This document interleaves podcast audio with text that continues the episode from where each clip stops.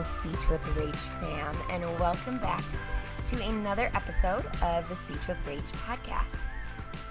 I'm not sure about you guys, but it is a snowy and cold day in Denver.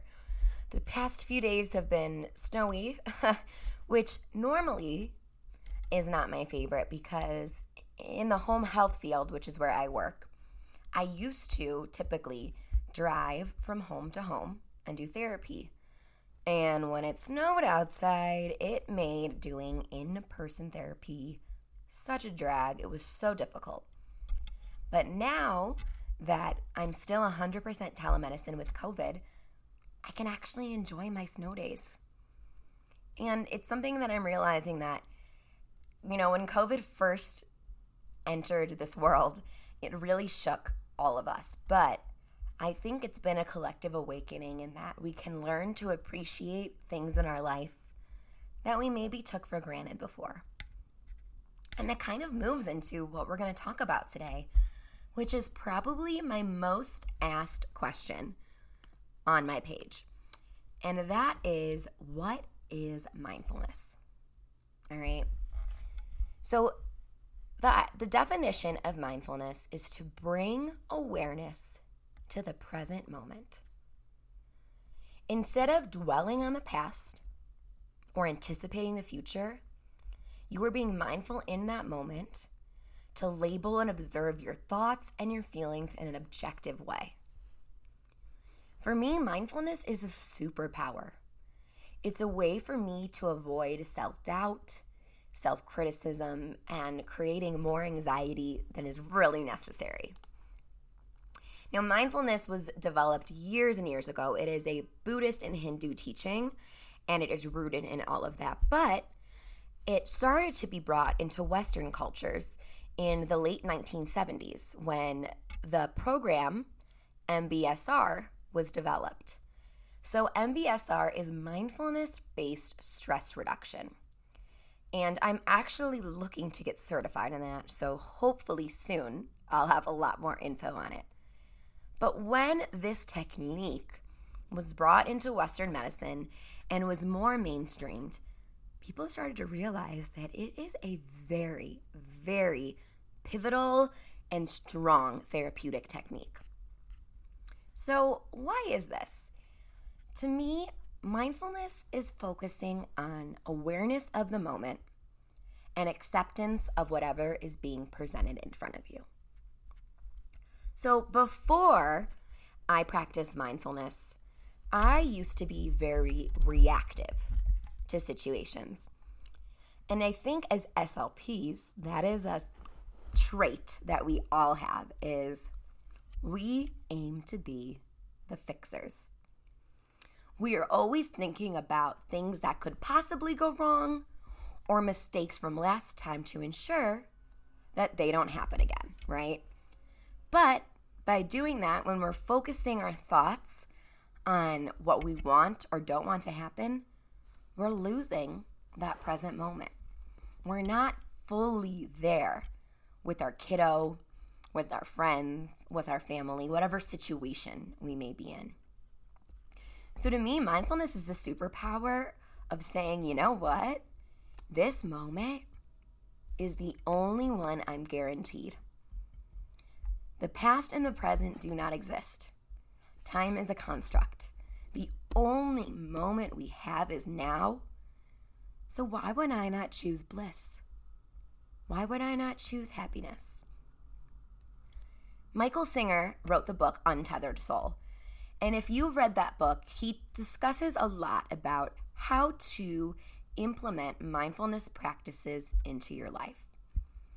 And one strategy or idea he gave was using the word and the phrase of disturb. So, asking yourself when something in your life happens, are you going to choose to let it disturb you? Are you going to choose the negative? Or are you going to acknowledge it, notice it, and let it move by? Without fear, without judgment. Mindfulness to me is also the practice of slowing down and thinking things through.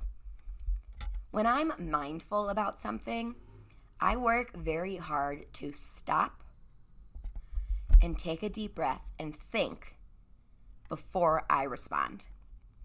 It can be really tricky to do, especially in therapy with our kiddos. There may be times where we see a behavior or an emotion or something and we want to react to it right away, or parents want to react.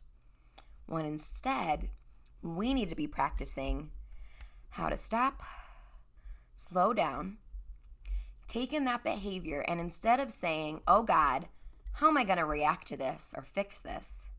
Say, What is this behavior, this moment, this situation trying to tell me? Right? What is the purpose of this interaction? What do I need to take from this from the universe? Or what is my kid trying to show me that I need to take away from this moment? The important thing to know about mindfulness is that it's an everyday choice.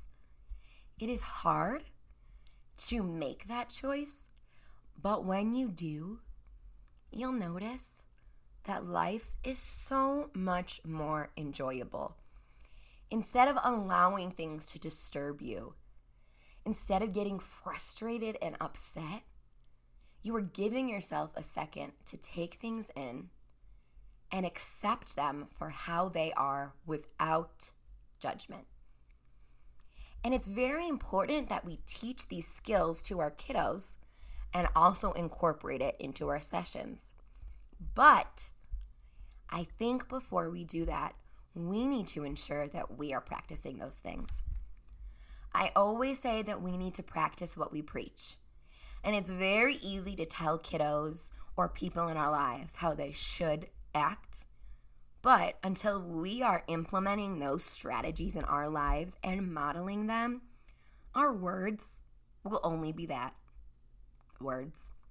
We all know that action speaks so much louder and our kiddos are so observant, right? And they know when we are reacting to something mindfully or reacting to something kind of sporadically. Not even in our words, but just in our body language and how we handle it. So, as much as I want to go into so many mindfulness techniques for you guys to use with your littles, I think it's important that as therapists, as educators, as parents, that we have a grasp on mindfulness in our own lives first. And then we can model it and teach it with our littles.